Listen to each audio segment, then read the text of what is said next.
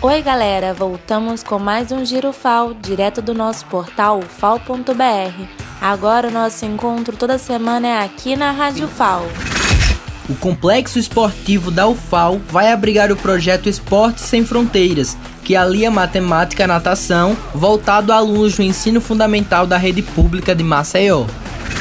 O campus Arapiraca da UFAL promove encontro no Agreste Alagoano sobre distúrbios do sono.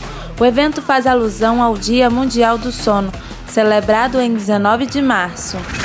Professora do Centro de Educação Dolores Fortes conta sua história de superação e luta pelos sonhos no quadro Minha História na UFAL, na programação comemorativa dos 60 anos da universidade. O CNPq está com inscrições abertas para o Prêmio Fotografia, Ciência e Arte e podem participar estudantes de graduação e pós-graduação, docentes e pesquisadores que trabalham com registros fotográficos em suas pesquisas.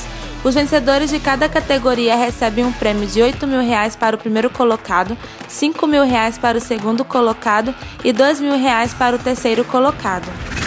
Coordenadores da 4ª Expedição Científica no Baixo São Francisco vão a Brasília para a reunião do Ministério da Ciência, Tecnologia e Inovação.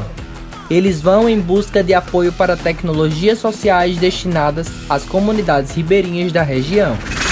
O estudante Roger Aureliano, do campus de Engenharias e Ciências Agrárias da UFAL, é um dos vencedores do Prêmio Diversidades Literárias Alagoanas e vai lançar seu primeiro livro no próximo dia 19 de março.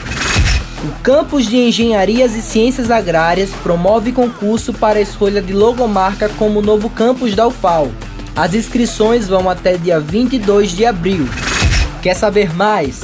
Então acesse o nosso portal pal.br e saiba todos os detalhes. Até a próxima edição, hein? Tchau!